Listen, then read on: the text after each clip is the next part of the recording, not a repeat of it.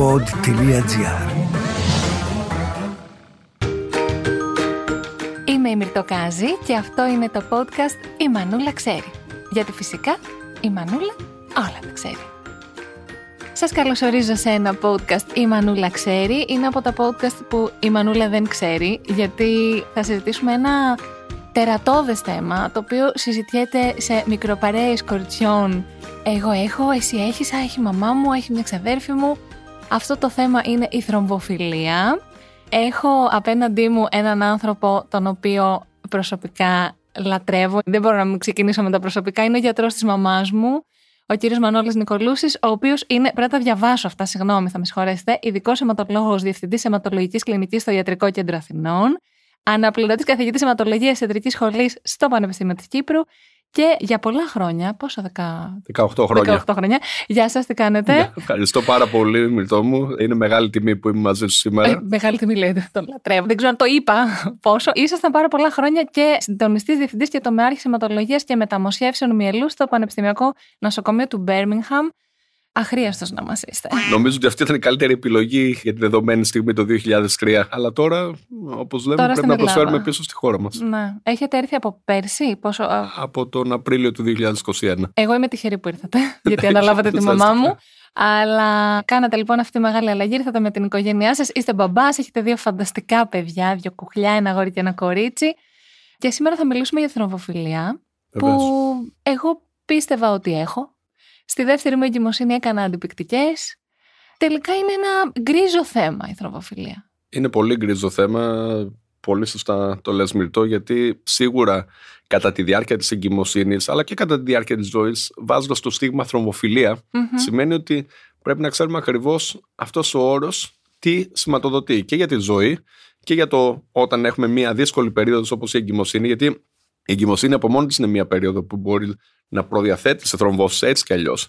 Αλλά Είτε έχω έχοντας- θρομβοφιλία είτε όχι. έτσι ακριβώς. Α, οκ. Έτσι ακριβώς. Μμ. Συμβαίνουν πάρα πολλές αλλαγές στο σώμα της γυναίκας κατά τη διάρκεια της εγκυμοσύνης και αυτό σίγουρα σηματοδοτεί την αρχή από κάποιες αντιδράσεις οι οποίες μπορεί να είναι επικίνδυνες και κάποιες από αυτές μπορεί να προκαλέσουν θρόμβο έτσι κι αλλιώς. Η θρομβοφιλία τι είναι, θέλω να μου το πείτε σε μένα Όπως- που είμαι άσχετη. Νομίζω Με η άλλα ελληνική λόγια. γλώσσα είναι πολύ πλούσια, αλλά σε αυτό είναι ε, Πολύ επίσης και συγκεκριμένη. πολύ συγκεκριμένη. Δηλαδή, έχουμε την τάση να κάνει το σώμα μας θρόμβους σε διάφορα σημεία. Επί το πλείστον εννοούμε τις θρομβώσεις που γίνονται στο φλεβικό δίκτυο του σώματος. Οκ. Η Παντού πιο σ- δηλαδή. Παντού, αλλά οι πιο σύνηθες Α. είναι στα πόδια, δηλαδή είτε στις γάμπες κυρίως, είτε στο μηρό και φυσικά το ακόμη πιο επικίνδυνο η πνευμονική εμβολή.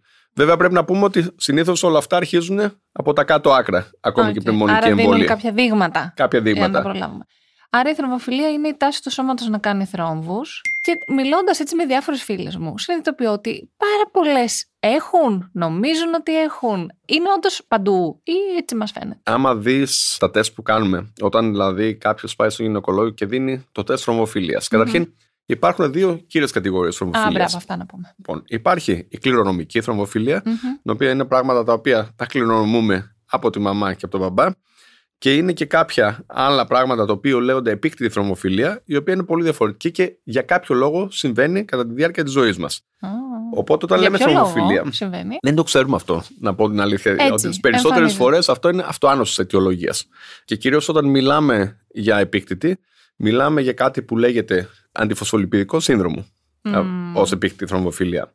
Αυτή λοιπόν η επίκτητη θρομοφιλία είναι πολύ διαφορετική από την κληρονομική. Είμαι σίγουρος ότι οι περισσότερες mothers to be Ναι. έχουν τα τεστ από τον γυναικολόγο που βλέπουμε ένα πάνελ με κάποια γονίδια. Να πούμε ότι επειδή έχω κάνει αυτή την εξέταση, είναι ακαταλαβίστηκε. Δηλαδή, αν μου δείχνανε κάποιο βιβλίο με κινέζικα ή αραβικά, το ίδιο θα καταλάβαινα. Είναι μια λίστα με πάρα πολλές παραμέτρους, οι οποίες δεν είναι όμως όπως το τεστ που κάνεις στο αιματολογικό, που μπορείς κάπως να το διαβάσεις στοιχειοδός. Αυτό θέλεις αιματολόγο να στο αποκωδικοποιήσει. Έτσι ακριβώς. Γιατί άμα δούμε αυτά τα γονίδια που υπάρχουν. Είναι βέβαια καλό το γεγονός ότι στην Ελλάδα γίνονται τεστ τα οποία είναι ουσιαστικά πιο complicated. Δηλαδή είναι λίγο πιο advanced σε σχέση με το γίνεται στο εξωτερικό. Παρ' όλα Α, ωραία. αυτά, από την άλλη, πρέπει να δούμε το πώς χρησιμοποιούμε κλινικά αυτές τις πληροφορίες. Πώς θα τι μεταφράσουμε; Πώς θα το μεταφράσουμε, έτσι ακριβώς. Και όπως το είπες, αυτό είναι η δουλειά του αιματολόγου. Γιατί αν κάνουμε αυτά τα 13 γονίδια, μπορώ να σου πω με βεβαιότητα ότι δεν υπάρχει ούτε ένας άνθρωπος που θα είναι σε όλα αρνητικός στις μεταλλάξεις. Έτσι, όταν δεν κάνουμε αυτά τα 13, Α, Άρα κάτι θα υπάρχει. Όλοι κάτι έχουμε. Όλοι κάτι έχουμε. Αλλά το θέμα είναι ποια από αυτά χρησιμοποιούμε. Και αυτά που χρησιμοποιούμε ουσιαστικά αυτό που θέλουμε είναι κάτι που λέγεται γενικά στο εξωτερικό κάτι που λέγεται evidence-based medicine. Τι σημαίνει αυτό; Ότι με βάση τα διάφορα γονίδια που βλέπουμε εκεί και με βάση την έρευνα που έχει γίνει σε αυτά τα γονίδια κατατάσσουμε αυτές τις θρομβοφιλικές διαταραχές σε διάφορες κατηγορίες. Σε πολύ high risk, σε high risk, σε intermediate risk και σε low risk. Και με βάση αυτά προσαρμόζουμε τη θεραπεία που πρέπει να πάρει η εγκυμονούσα. Άρα δεν είναι έχω θρομβοφιλία, κάνω αντιπικτικές. Όχι. Όχι. Δεν είναι έτσι. Και Το δεν είναι, συζητήσουμε και εκτός αέρα. και δεν είναι όλα θρομοφιλία. Έτσι. Δηλαδή, τα κύρια γονίδια για τα οποία έχουμε στοιχεία για να μας πούνε κάποια πράγματα είναι το γονίδιο του Factor 5 Leiden, το γονίδιο της προθρομβίνης και επίσης έχουμε και κάποια άλλα όπως η αντιθρομβίνη 3 και η πρωτενη C και η πρωτενη S, τα οποία είναι τα βασικά αυτά τα κληρονομικά. Και με βάση αυτά γίνονται κάποιες τροποποιήσεις στη θεραπεία ή βάζουμε τις αντιπικτικές ενέσεις. Αλλά δεν είναι από μόνο του. Αυτά είναι τα κληρονομικά. Αλλά πολλές φορές Ναι. αυτά πρέπει να τα συνδυάσουμε και με τον ασθενή που έχουμε μπροστά μας. Μμμ. Παραδείγματος χάρη, έχουμε έναν ασθενή με μεγάλο BMI, Τι είναι που έχει το πολύ BMI? μεγάλο σωματικό βάρος. Α, ναι. Έτσι, το body mass index. Δηλαδή, όσο πιο μεγάλο είναι πάνω από ένα συγκεκριμένο, πάνω από 35, και έχοντας ένα από αυτούς τους παράγοντες. Έχει πιο είναι ψηλό πιο ρίσκο, ας επικίνδυνο. πούμε. Αλλά Μμ. υπάρχουν οι κατευθυντήριες οδηγίες. Και οι κατευθυντήριες οδηγίες του Κολεγίου των Μευτήρων και Γυναικολόγων της Αγγλίας είναι πάρα, πάρα πολύ συγκεκριμένες στο πώς χρησιμοποιείς αυτά τα τεστ για να δώσεις Θεραπεία. προφυλακτική Μμ. αγωγή ή Ναι, αγωγή. θεραπεία. Ναι, ναι, ναι. ναι. Γιατί η αγωγή χωρίζεται σε προφυλακτική, που είναι πολύ μικρότερη ένας, και σε θεραπευτική αγωγή. Δηλαδή πρέπει πάντα να ξέρουμε και τη δόση που δίνουμε. Μμ. Αχα, αχα. Λοιπόν, εγώ όταν ε, ήμουνα έγκυος γέννησα πρόωρα το γιο μου και ας πούμε μετά είπαμε να αρχίσουμε να το ψάχνουμε και μου είπε η γυναικολόγος μου τώρα, αν δεν κάνω λάθος, ότι στην Ελλάδα το πρωτόκολλο για να εξεταστείς για θρομβοφιλία δεν είναι ως μες στο baseline των εξετάσεων. Θα πρέπει να έχεις πολύ μεγάλη δυσκολία στη σύλληψη ή και αποβολές. Γιατί δεν βάζουμε τον έλεγχο της θρομβοφιλίας; Αμέσως, δηλαδή με ένα έγκυος. Ωραία, κάνε το τεστ. Να Ναι. δούμε αυτή την εξέταση. Για να κοιμάται και η έγκυο πιο ήσυχη. Πρακτικά, άμα το δούμε, είναι ένα πολύ εύκολο τεστ. Έτσι, γιατί παίρνουμε αίμα και Με κάνουμε αίμα. αυτό το τεστ Μμμ. με τα αγωνίδια ή κάνουμε το τεστ για την κληρονομική θρομοφιλία. Παρ' όλα αυτά, όμως, επειδή είπαμε πιο πριν ότι εξετάζονται 13 αγωνίδια και κάποιο από αυτά Θα χτυπήσει. δεν υπάρχει περίπτωση να μην έχουμε μια μετάλλαξη, μετά θα λέμε ότι έχουμε θρομοφιλία. Μμ. Έτσι, οπότε μπορεί να δημιουργήσει πολύ περισσότερο άγχος από το να μας δώσει πληροφορίες. Άρα καλύτερα που δεν το κάνουμε. Το κάνουμε όταν πρέπει, έτσι ακριβώς. Όπως όλες οι εξετάσεις αυτές. Έτσι ακριβώς. Και νομίζω ότι εκεί είναι η κατεύθυνση και από τον γυναικολόγο και από τον αιματολόγο το ποιος ακριβώς χρειάζεται να κάνει αυτά τα τεστ. Ποιος χρειάζεται να κάνει αυτά τα τεστ; Αυτά τα τεστ λοιπόν είναι όταν υπάρχει συνήθως κάποιο ιστορικό στην οικογένεια. Με σε πρώτου θρόμβωση. βαθμού συγγενείς, με θρόμβωση, ή ξέροντας ότι έχουμε κάποια θρομοφιλία. Όταν μία από τις γυναίκες στην εγκυμοσύνη έχουν κάνει επεισόδιο θρόμβωσης παλαιότερα και δεν είναι σε συνεχόμενη Μμ. αντιπικτική αγωγή. Και αυτή θα πρέπει να δούμε τι ακριβώς είναι με το γονίδιο, γιατί όπως είπαμε, ναι, μεν υπάρχει το γονίδιο, αλλά πρέπει να δούμε και άλλους παράγοντες που έχει η γυναίκα. Και τώρα, εκτός εγκυμοσύνης, δεν είναι όλα. Δηλαδή, όποιος κάνει μια θρόμβωση, ας πούμε, δεν σημαίνει ότι πρέπει απαραίτητα να κάνει θρομβοφιλία. Παραδείγματος χάρη, υπάρχουν παράγοντες όπως όταν κάποιος έχει κάνει ένα μεγάλο χειρουργείο. Ναι, ναι, ναι. Σωστά. Αυτό προδιαθέτει. Ναι. Υπάρχει κάποιος που μπορεί να πάει σε ένα υπερατλαντικό ταξίδι, τα long haul flights που λέμε. Τα οποία και αυτά προδιαθέτουν. Δηλαδή υπάρχουν κάποιοι παράγοντες οι οποίοι Που μας προκαλούν οδηγούν. θρόμβωση, Μμ. οι οποίοι λέγονται provoked στα αγγλικά και υπάρχει και το unprovoked. Η unprovoked θρόμβωση σε κάποιον που είναι νέο, μπορούμε να σκεφτούμε να κάνουμε τα τεστ θρομοφιλία. Δηλαδή, αν δεν υπάρχει κάποιος παράγοντας που να την προκαλεί, εκεί πρέπει να σκεφτούμε τι μπορεί να το έχει προκαλέσει αυτό. Να πάρουμε τώρα την περίπτωση μιας γυναίκας που είναι έγκυος και έχει θρομβοφιλία. Ε, είναι εκεί με τους παράγοντες, έχει έρθει στον αιματολόγο της και της έχει πει: Έχει θρομβοφιλία. Μμμ. Ωραία. Τι κινδύνους έχει και τι πρέπει να προσέχει. Αυτή είναι πάρα πολύ καλή ερώτηση, γιατί η κίνδυνη στην εγκυμοσύνη είναι αυτό που όλοι θέλουμε να αποφύγουμε. Οπότε, όταν έχει μια γυναίκα θρόμβοφιλία, θα πρέπει να τη βάλουμε στην κατάλληλη αγωγή.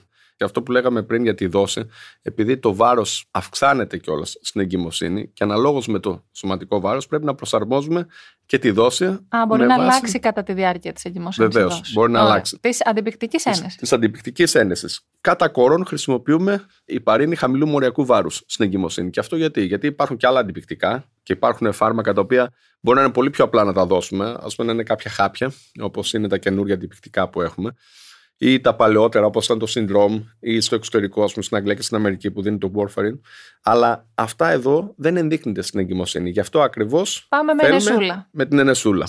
Ε, όσο και να μην θέλουμε τις ανεσούλες, αλλά είναι μια πολύ απλή άνεση στην κοιλιά, η οποία γίνεται κάθε μέρα. Με ίδια ώρα ίδια ώρα, είτε μία φορά την ημέρα. Υπάρχουν και κάποιες φορές που μπορεί να γίνει και δύο φορές την ημέρα. Άρα η έγκυος οφείλει να τηρεί αυτό το πρόγραμμα, τη ρουτίνα, να βάλει την ένεση στη ζωή της σταθερή ώρα. Έτσι ακριβώς. Τι άλλο πρέπει να και κάνει; Και όχι μόνο κατά τη διάρκεια της εγκυμοσύνης. Αν είναι και ε, μετά. Είναι και μετά. Γιατί σωστά.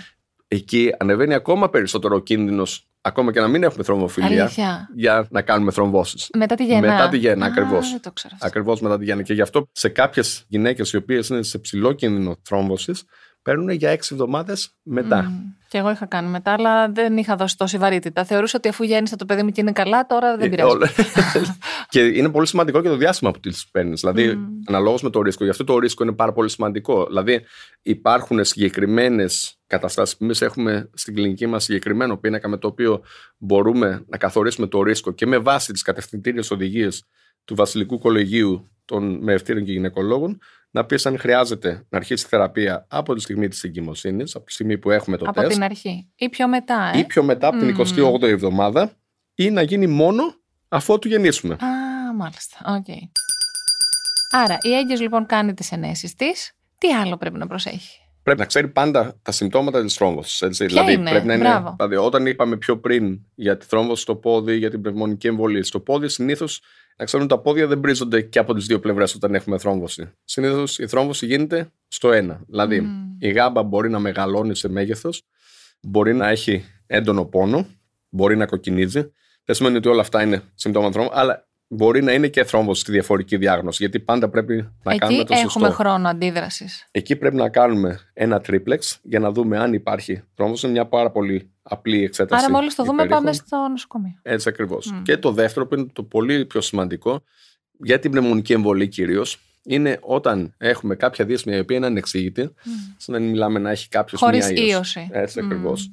Ή κάποια γυναίκα μπορεί να έχει καρδιολογικά προβλήματα. Παραδείγματος χάρη, έχουμε δει και έγκυες οι οποίες έχουν κάποια προβλήματα καρδιάς. Αλλά ω επιτοπλίστων, οι περισσότερες έγκυες γυναίκες είναι υγιέστατε, δεν έχουν προηγούμενο ιστορικό. Οπότε και όταν Σε έχουμε δύσπνοια, mm. έντονο πόνο στα πλευρά ή ας πούμε κάποια λιποθυμικά επεισόδια.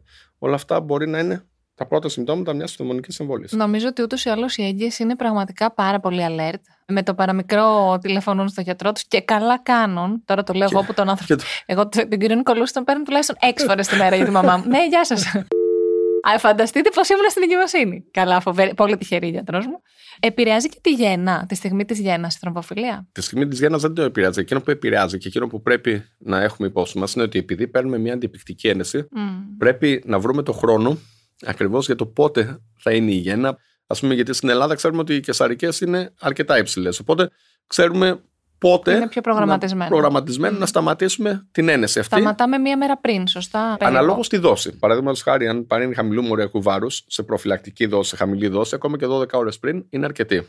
Και αν τύχει μια έκτακτη κεσαρική; Αν τύχει μια έκτακτη κεσαρική. Μια έκτακτη γέννα. Εκεί λοιπόν υπάρχουν διάφοροι παράγοντες που μπορούμε να γυρίσουμε τη δράση Α, παίρνει κάτι ως αντίδοτο. Έτσι ακριβώς. Αλλά γενικότερα, ακόμα και στην έκτακτη γέννα, θα πρέπει να το κάνουμε και να μπορέσουμε να δώσουμε αυτούς τους παράγοντες ώστε να μειώσουμε την αιμορραγία όσο πιο πολύ μπορούμε. Παρ' όλα αυτά, επειδή οι περισσότερες γυναίκες παίρνουν προφυλακτική δόση, το έχουμε δει αυτό στην Αγγλία αρκετές φορές που χρειάστηκε κυρίως emergency cesarean section, δηλαδή να κάνουν ε, επίγουσα κεσαρική. Εκεί προσπαθούσαμε να την γυρίσουμε να κάνουμε το reversal της υπαρίνη, γιατί εκεί συνήθως είχαμε την υπαρίνη χαμηλού μοριακού βάρους δύναμη και από εκεί πέρα όταν το αντιστρέφαμε ήταν πολύ πιο απλά τα πράγματα. Δεν είχαμε δει αιμορραγίες οι οποίε. Τώρα, μιας που είπατε αυτό για τις αιμορραγίες, όταν μια γυναίκα έγκυος κάνει αντιπικτικέ, μπορεί να έχει αιμορραγίες αν ας πούμε χτυπήσει. Δηλαδή, οι αντιπικτικές κάνουν καλό, καταλαβαίνω, αλλά έχουν και οι ίδιες κάποιο κίνδυνο. Έχουν και οι ίδιες κάποιο κίνδυνο. Θεωρητικά, επειδή όπως είπαμε, περισσότερε θα παίρνουν τη μικρότερη είναι πολύ μικρότερος αυτός ο κίνδυνος. Παρ' όλα αυτά, υφίσταται και όντως, αν έχουμε έναν τραυματισμό, υπάρχει περίπτωση να έχουμε μεγαλύτερη αιμορραγία, ή άμα είναι σε ακόμα ψηλότερη δόση, αυτός ο κίνδυνος είναι ακόμα μεγαλύτερος. Οπότε, αν γίνει κάτι τέτοιο και η έγκυος είναι σε αντιπικτική αγωγή, νομίζω ότι πρέπει να επικοινωνήσει άμεσα με τον γυναικολόγο της και τον αιματολόγο της. Είχα μια φίλη που έκανε αντιπικτικές χωρίς να ξέρει αν έχει θρομβοφιλία, απλά ένιωθε ασφάλεια. What? Γι' αυτό ακριβώς όπως είπαμε πιο πριν, υπάρχουν οι κατευθυντήριες οδηγίες. Όλα αυτά γίνονται επειδή έχουν μαζευτεί χιλιάδες εγκυμονούσε γυναίκες οι οποίες έχουν περάσει από κλινικές δοκιμές. Όλο αυτό το validation από όλες αυτές τις παραμέτρους που λέμε για να μπορούν να μας δώσουν το ρίσκο. Γιατί κακά τα ψέματα πλέον η ιατρική όλα είναι θέμα risk-benefit. Έτσι, το πώς αναλύουμε και τα φάρμακα πλέον. Και στο πιο απλό φάρμακο. Και στο πιο απλό φάρμακο, έτσι ακριβώς. Μετά όμως, άμα γίνει κάτι από αυτό που λέγαμε πριν, ένας τραυματισμός. Και έχουμε το παράδειγμα, είχαμε μία εγκυμονούσα που είχε μοραγία. Πήγε στο νοσοκομείο και έχασε το παιδί. Δεν είναι δηλαδή ότι είναι εντελώς ακίνδυνο. Είναι πάρα, πάρα πολύ μικρό το ποσοστό. Δεν υπάρχει αμφιβολία, αλλά δεν σημαίνει ότι ο κίνδυνος δεν υπάρχει. Όταν έχεις τροφοφιλία, μπορείς να ταξιδέψεις. Μπορείς να ταξιδέψεις, φυσικά. Και εκείνο που κάνουμε είναι συνήθως, αν υπάρχει σοβαρός κίνδυνος τροφοφιλίας, συνιστούμε μία ένεση δύο ώρες πριν από την πτήση. Για μεγάλες πτήσεις. Για μεγάλε πτήσεις πάντα. Ναι. Και όταν λέμε για long haul flights, μιλάμε για πτήσεις που είναι πάνω από 6 ώρες. Και κατά τη διάρκεια της πτήσης πρέπει να σηκώνεσαι. Ναι. Είναι καλό να φοράμε αυτές τις κάλτσες που είναι και να σηκωνόμαστε και να περπατάμε συνήθως ένα δύο ώρα. Μάλιστα. Ωραία. Τώρα εσείς βέβαια ασχολείστε με πολύ πιο σοβαρά πράγματα από τη θρομβοφιλία. Όλα είναι σοβαρά. Δεν υπάρχει κάτι που το κάθε ένα έχει τα δικά του ρίσκα και μπορώ να σου πω μυρτό ότι είδαμε ασθενείς πάνω στην Αγγλία που ακόμα και με τη θρομβοφιλία είχαν καταστροφικές θρομβώσεις. Και το θέμα είναι ότι αυτέ που καταστροφικές θρομβώσεις μπορεί την ίδια στιγμή να είχαν και αιμορραγία και πρέπει να κρατήσεις μια ισορροπία που είναι σχεδόν αδύνατη. Έτσι, και πρέπει να τα βάλεις όλα με πολύ μεγάλη λεπτομέρεια να τα δεις για να μπορέσεις να δώσεις την κατάλληλη θεραπεία. Το λέω αυτό γιατί, όπως είπα και στην αρχή του podcast, έχετε αναλάβει τη μαμά μου με μια σοβαρή πάθηση του αίματος και αναρωτιέμαι κάθε φορά που σας βλέπω. Να αφήσω λίγο τη θρομοφιλία. Πώς γίνεται ένας γιατρός που διαχειρίζεται ασθενείς που έχουν τόσο σοβαρά προβλήματα υγείας να είναι συνέχεια τόσο χαρούμενος και θετικός. Δηλαδή, όταν πηγαίνετε σπίτι σας, τι κάνετε; Όταν πηγαίνω σπίτι, είναι. Νομίζω ότι εντάξει, στο σπίτι έχοντας την οικογένεια, τα παιδιά, νομίζω ότι σου δίνουν εντελώς διαφορετική ζωή από αυτό που έχεις, ας πούμε, στη δουλειά. Αλλά για μένα, νομίζω ότι με τα 18 χρόνια στην Αγγλία στο επάγγελμά μου είναι μέρος της ζωής μου. Αν δεν είμαι χαρούμενος στο επάγγελμά μου, αποκλείεται να είμαι χαρούμενος στο σπίτι. Είστε χαρούμενος επειδή προσφέρετε. Έτσι, το καταλαβαίνω και το βλέπω και το ζω. Όμως, όταν ένας ασθενής έχει κάτι πολύ δύσκολο, δεν ξέρω πώς γίνεται. Πάντα πρέπει, οτιδήποτε δυσκολία υπάρχει, υπάρχουν πάρα πολύ δύσκολες λευχαιμίες, παραδείγματος χάρη. Μιλώντας, και για παραδείγματα πούμε, για αιματολογικές κακοήθειες. πάρα πολύ δύσκολα παραδείγματα λευχαιμία. Και εκεί, επίσης, όπως είπαμε για τα υπάρχουν διαφορετικές κατηγορίες ρίσκου. Mm-hmm. Ε, Αναλόγως με κάποια χαρακτηριστικά που έχει ο κάθε ασθενής.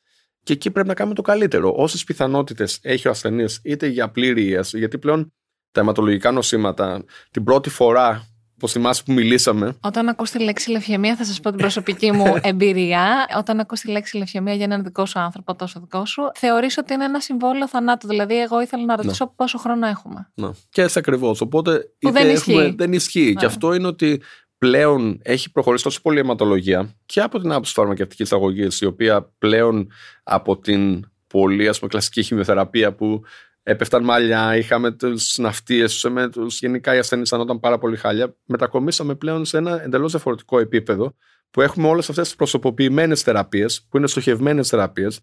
Δεν είναι ότι δεν έχουν παρενέργειε, δεν έχουν καμία σχέση όμως με τις παρενέργειες που είχε η παλιά χημειοθεραπεία. Και αυτό. Αυτό μόνο στους αιματολογικούς ασθενείς συμβαίνει. Έχει και στους ογκολογικούς. Πλέον δηλαδή αυτό που μας έχει φέρει πάρα πολύ μπροστά είναι η εξελίξη στη μοριακή γενετική. Αλλά αυτό είναι επίσης και το μεγάλο ατού της θεματολογίας. Είναι μια ειδικότητα και αυτό που λέμε για χαρούμενους, πόσο χαρούμενους, πώς μπορείς στη δουλειά, είναι το γεγονός ότι έχεις τόσα πολλά κομμάτια του puzzle να βάλεις μαζί και τόσο να προσφέρεις στους ασθενείς. Είναι ένα μυστήριο κάθε είναι... ασθενής. Λύνεται ένα personal, ε, πώς να το πω, case study. Είναι... Κανένας δεν είναι ίδιος με τον άλλο. Κανένας δεν. Έτσι ακριβώς. Γι' αυτό υπάρχουν οι προσωποποιημένες θεραπείες. Και αυτό έχει βασιστεί στις μεταλλάξεις που έχουμε. Όπως μιλούσαμε πριν για τη θρομοφιλία, για τις μεταλλάξεις. Έτσι υπάρχουν και μεταλλάξεις mm. στις νόσους του αίματος, όπως λευχαιμίες ή τα μυελοδοσπλαστικά σύνδρομα, παραδείγματος χάρη. Έχουν συγκεκριμένες μοριακές μεταλλάξεις. Και με βάση αυτές ξέρεις τι πρόγνωση έχει ο ασθενής, ή τι θεραπεία μπορεί να πάρει για να στοχεύσει αυτή τη συγκεκριμένη μετάλλαξη και είτε να επιμηκύνει το χρόνο ζωής του ασθενού, αλλά είτε να φτάσουμε και στην πλήρη ίαση. Γιατί και αυτό δεν είναι έξω από τα χαρτιά. Να. Α πούμε, ας πούμε για μια άλλη ασθένεια όπως το πολλαπλούν μυέλωμα, που δεν έχει πλήρη ίαση. Άμα δούμε το 2004-2005 πώς ήταν η επιβίωση, που αν ζούσε ασθενής 3, 4, 5 χρόνια ήμασταν υπερβολικά χαρούμενοι, πλέον είναι μια χρόνια νόσος. Φανταστικό. Τι ωραία. Αυτά θέλω. Μπορείτε να μας λέτε. Μόνο τέτοια γίνεται. Τα λέμε όλα τα ωραία. Η ψυχολογία μας επηρεάζει Επηρεάζει τις πάρα πολύ. ασθένειες. Και θα σας πω που. Ιατρικά, θα σας πω. γιατί εμείς τώρα ή απ' έξω ε, το λέμε. Λέμε ο ένας τον άλλον. Έτσι. Ρε, παιδί μου, μην είσαι τόσο στεναχωρημένος, θα πάθεις τίποτα. Ναι. Ή ας πούμε, πιστεύουμε ότι πάρα πολλά αυτοάνωσα έχουν ξυπνήσει από την τριετία της πανδημίας και της βαθιάς Και- Ε, κατάθλιψης στην οποία έπεσε όλος ο πλανήτης. Νομίζω η ψυχολογία παίζει πάρα πολύ μεγάλο ρόλο από την άποψη ότι αν ένας ασθενής δεν έχει την ψυχολογία να ανταπεξέλθει, έχει ουσιαστικά τις συνέπειες σε κάποια άλλα τα λεγόμενα collaterals που έχουμε στην θεραπεία. Δηλαδή, τα παράπλευρα. Τις έτσι ακριβώς, παράπλευρες όλα τα απώλειες. παράπλευρα. Δηλαδή, διατροφή, ύπνος, πώς παίρνει τα χάπια του, πώς κινείται. Γιατί Μμμ. και η κινητοποίηση του ασθενού αυτή τη νόσους είναι πάρα, πάρα πολύ σημαντική. Γιατί μην ξεχνάμε περισσότερο από αυτούς τους ασθενείς είναι ανασοκατασταλμένοι με αιματολογικά νοσήματα. Αν δεν κινητοποιούνται, έχουν ακόμα περισσότερες λοιμώξεις. Οκ. Όταν Σωστά. δεν έχουν σωστή διατροφή, επίσης το ίδιο πράγμα. Γι' αυτό και ο ρόλος του κλινικού ψυχολόγου με εξειδίκευση στην αιματολογία και στην ογκολογία είναι πάρα, πάρα πολύ σημαντικός. Είναι απαραίτητος. Ε. Μου λέγατε ότι στην Αγγλία με την πρώτη μέρα της διάγνωσης τον ασθενή τον αναλαμβάνει ένας ειδικός ψυχολόγος. Έτσι ακριβώς. Εμείς στο τμήμα είχαμε δύο ειδικούς ψυχολόγους, Μμ. οι οποίοι ο ένας ήταν αποκλειστικά για ασθενείς που έκαναν μεταμόσχευση μυελού και ο άλλος ήταν για τις νέες διαγνώσεις για ασθενείς είτε με κακοήθειες είτε με κάποιες Και με άλλε. κάτι πιο απλό. Ακόμα η και αλήθεια αυτό είναι που ότι είπαμε, στρομβώσεις. η γενιά των γονιών μας, που είναι και η γενιά που νοσεί, ας πούμε, ίσως σε μεγαλύτερο ποσοστό αυτή την περίοδο ηλικιακά, δεν μπορεί να αποδεχθεί το ρόλο του ψυχολόγου. Αυτό είναι αλήθεια. Δυστυχώς. Και νομίζω ότι στην Ελλάδα γενικότερα. Νομίζω ότι υπήρχε από παλιά αυτό το ταμπού ότι άμα πάμε σε ψυχολόγο είμαστε τρελοί. Λίγο τρελοί, Έτσι, ναι. Το οποίο δεν ισχύει. Η δουλειά του ψυχολόγου είναι εξαιρετικά σημαντική. Δεν μπορώ να σου περιγράψω πόσο πολύ έχουν βοηθηθεί οι ασθενείς που είχαμε στην Αγγλία. Επειδή θεωρούν και εκτός από τον ψυχολόγο και τον γιατρό, είχαμε και τις νοσηλεύτρε που ήταν ειδικές για κάθε νόσημα. Έτσι. Μμμ. Δηλαδή, καλά λέμε για τα φάρμακα, ότι έχουμε πολλά φάρμακα στην Στοχευμένα αιματολογία και, και στοχευμένα. προσωποποιημένα. ναι. Αλλά αν δεν έχεις τη σωστή δομή για να τα χρησιμοποιήσεις, είναι δωρονάδωρον. Έτσι. Και δεν νομίζω ότι θα έχεις τα ίδια αποτελέσματα αν δεν έχεις αυτή την ομάδα γύρω-γύρω. Να ρωτήσω κάτι, μην γελάσετε. Εγώ που στα παιδιά μου λέω ότι έχουν το ίδιο αίμα, βλακίες τους λέω. Ωχ. Τα ίδια. Κοιτάξτε, Ενώ εδώ εγώ είναι το πολύ σκέφτομαι πιθανό. κληρονομικά. Λέω πήρε από Κληρονομικά. μένα και από τον άντρα μου. Όχι, ε. Καταρχήν, Όχι. αιματολογικές ασθένειες είναι πολύ σπάνιο να είναι κληρονομικές εκτός από αυτό που ξέρουμε στην Ελλάδα, όπω η θαλασσεμία. η Α, οι υδροπαρενοκυταρική αιματολογικές δεν είναι Οι κληρονομικέ. αιματολογικές δεν κληρονομούνται. Δηλαδή, άμα δούμε για κακοήθειες, δεν κληρονομούνται. Η θρομβοφιλία κληρονομείται. Η μεσογειακή ανεμία, η δραπανοκυταρική ανεμία κληρονομούνται. Η Μμμ. αιμορροφιλία κληρονομείται. Αλλά οι κακοήθειες Δεν. δεν θα δούμε πουθενά. Όμως οι δυο τους, τα δύο τα αδέρφια, Μμμ. έχουν ίδιο αίμα. Γιατί εγώ τους λέω από Ναι. όλο το πλανήτη, από όλα τα δισεκατομμύρια. Εσείς οι δύο. Όχι. ε. Όταν, Η όσον- Μανούλα το λέει λάθος. Α μην το ξαναπώ. Ευτυχώ είναι μικρά Α- ακόμα. Όσον αφορά τις ομάδες αίματο, μπορεί. Ε, Αλλά ως Αναλόγως εκεί- τι είναι ο- η μαμά και ο μπαμπάς. Τώρα, όσον αφορά το DNA, και αυτό είναι μία από τις βάσεις της μεταμόσχευσης, έχουν μία στις τέσσερις πιθανότητες να έχουν το ίδιο αίμα. Α, Δηλαδή α, ένα εντάξει, 25%. δεν είμαι τόσο πια στην Δεν- παραπληροφόρηση. όχι, Εντάξει.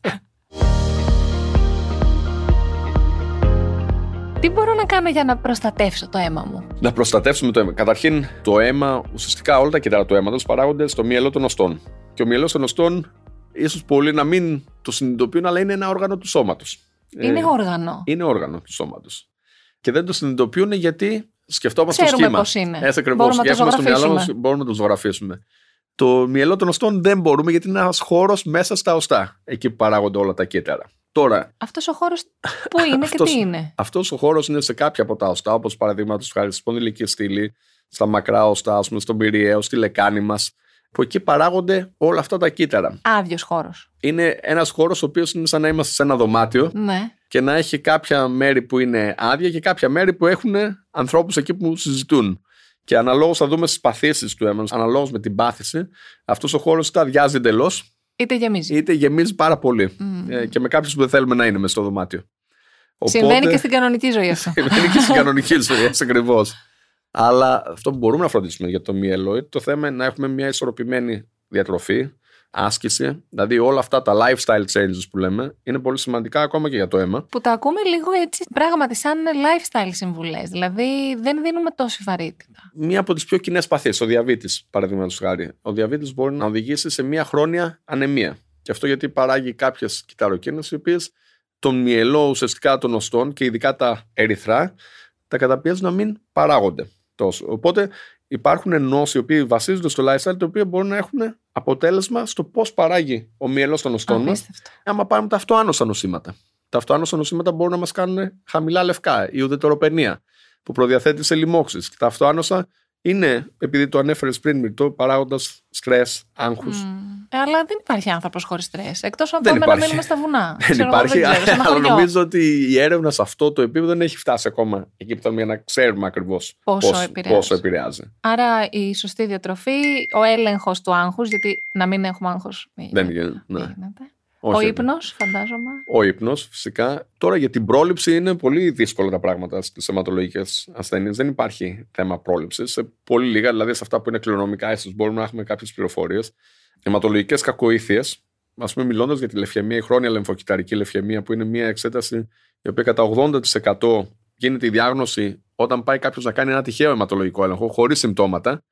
Και επειδή στην Ελλάδα έχουμε πάρα πολλά μικροβιολογικά εργαστήρια και νομίζω ότι οι Έλληνες έχουν μέσα τη σκέψη να κάνουν εξετάσεις μέσα στον χρόνο, νομίζω ότι είναι ένα από τα νοσήματα που τα πιάνουμε πιο νωρίς από κάθε άλλο λαό. Μία φορά το χρόνο είναι εντάξει αν κάνω εξετάσεις αίματος. Ε, αν αισθάνομαι καλά κατά τα άλλα σε έναν υγιή άνθρωπο, ο οποίος είναι κάτω από τα 60, μία με δύο φορές το χρόνο είναι αυτό που αναλόγως και τι άλλο έχουμε. Αν έχουμε τώρα κάποια χολυστερίνη, mm. Λίγο παρακολούθηση. Ναι, ναι, τα οποία είναι αυτό που λέγαμε για τα lifestyle, είναι σημαντικό να τα. Γιατί έχουμε και ωραία φαγητά στην Ελλάδα. Τι να κάνουμε; Τα πιο ωραία έχουμε. Τι να κάνουμε, δηλαδή, πώ θα ισορροπήσουμε. Δεν γίνεται. Μάλιστα. Καταλαβαίνω ότι η θρομβοφιλία ίσως έχει μπει σε ένα μεγάλο σύννεφο στις συζητήσεις μας αλλά δεν είναι τόσο, πώς το πω, γκρίζα όπως είπαμε στην αρχή. Αρκεί κανείς να απευθυνθεί στον σωστό γιατρό και καλά κάνουν οι γυναικολόγοι που παραπέμπουν τις εγγύους στους αιματολόγους. Ε, βέβαια. Αυτό είναι συνεργασία. Να σώσω παράδειγμα στο τμήμα που είχα τη διεύθυνση στην Αγγλία, είχα φτιάξει μια κλινική η οποία ήταν η λεγόμενη γυναικοαιματολογική. Mm. Και όταν λέμε κλινική, στην Ελλάδα είναι λίγο διαφορετικός όρος, εννοούμε σαν εξωτερικό τα... ιατρείο. Ε, Εμείς όμως το ξέρουμε από το Netflix. Τι εννοείται. να δείτε ε, τον Good Doctor. Το... το οποίο είναι ένα εξωτερικό ιατρείο που βλέπει τις γυναίκες είτε σε εγκυμοσύνη είτε με άλλα γυναικολογικά προβλήματα και είναι ένας γυναικολόγος και ένας αιματολόγος στο ίδιο γραφείο. Mm. Κάνουν ουσιαστικά ταυτόχρονο ραντεβού. Ταυτόχρονο ραντεβού. Ah, wow, φανταστικό. Το οποίο αυτό είναι κάτι το οποίο είναι πολύ προηγμένο. Να και το κάνουμε και στην Ελλάδα. Αυτό. αυτό θέλουμε να κάνουμε στο ιατρικό αυτό πάρα πολύ είναι πάρα πολύ. Είναι απαραίτητο βασικά. Είναι απαραίτητο. Είναι μια κλινική, ένα εξωτερικό ιατρείο το οποίο χρειάζεται και νομίζω ότι για τις γυναίκες, είτε είναι στην εγκυμοσύνη είτε εκτός, είναι πάρα, πάρα πολύ βασικό. Είχαμε γυναίκες, παραδείγματος χάρη, που είχαν καρκίνος του ενδομητρίου, με ανεμίες. Δηλαδή είχαμε συντονισμό και των να ομάδων. Έχουν άποψη και γνώση και, και ιδιωτικότητε. Έτσι ακριβώς. Πάρα πολύ ωραία. Εντάξει, το αίμα μας είναι ένα μεγάλο μυστήριο και καλά θα κάνουμε όλοι να το ελέγχουμε και να το αγαπάμε και να το προσέχουμε όσο μπορούμε. Αυτό το δωμάτιο με τους ανθρώπους που πρέπει να είναι σε συγκεκριμένο αριθμό, ούτε παραπάνω ούτε παρακάτω. ε, κύριε Νικολού, σας ευχαριστώ πάρα πολύ. Εγώ ευχαριστώ πάρα πολύ. Να είστε καλά. Ευχαριστώ για όλα. Και εγώ να είστε καλά. Και να πούμε ότι θα κάνουμε άλλο ένα podcast, το οποίο θα ακούσετε σε λίγες μέρες, το οποίο έχει να κάνει με την σιδηροπενική ανεμία στις εγγύου, που επίσης είναι τεράστιο θέμα. Αλλά για τη θρομβοφιλία νομίζω το καλύψαμε. Τώρα, αν έχετε απορίες, να στείλετε στο γιατρό μήνυμα. Γιατί και εμένα, ξέρετε, μου στέλνουν μηνύματα και με ρωτάνε και δεν ξέρω τι να πω. Ναι. δεν ξέρω καν για μένα. και εγώ η αλήθεια είναι ότι όταν ξεκίνησα την ειδικότητα ήταν ένα από τα μεγαλύτερα μυστήρια και ίσω από τα πιο δύσκολα θέματα της ειδικότητας, ακριβώς επειδή υπάρχουν τόσες πολλές ναι. κρίζε ζώνες, οι οποίες ναι. όμως αργότερα με τα δεδομένα που βγαίνουν μας βοηθούν πάρα πολύ να πάρουμε τις σωστές αποφάσεις. Τέλεια. Χαίρομαι πολύ που η θρομβοφιλία είναι κάτι που μπαίνει σε πλαίσια και μπορούν οι έγκυες να νιώθουν ασφαλείς. Σας ευχαριστώ, πάρα πολύ. πολύ. Να είστε καλά. Εσείς λοιπόν μπορείτε να ακούσετε το podcast από την αρχή αν θέλετε για να ακούσετε μερικά σημεία παραπάνω και όλα τα podcast εδώ στο pod.gr. Μπορείτε να τα ακούσετε φυσικά στο Spotify, στο Apple Podcast, στο Google Podcast και σε όποια άλλη εφαρμογή ακούτε podcast από το κινητό σας. Εγώ πλέον ακούω pod στο αυτοκίνητο ασταμάτητα. Από εμένα τη Μυρτοκάζη. Πολλά φιλιά!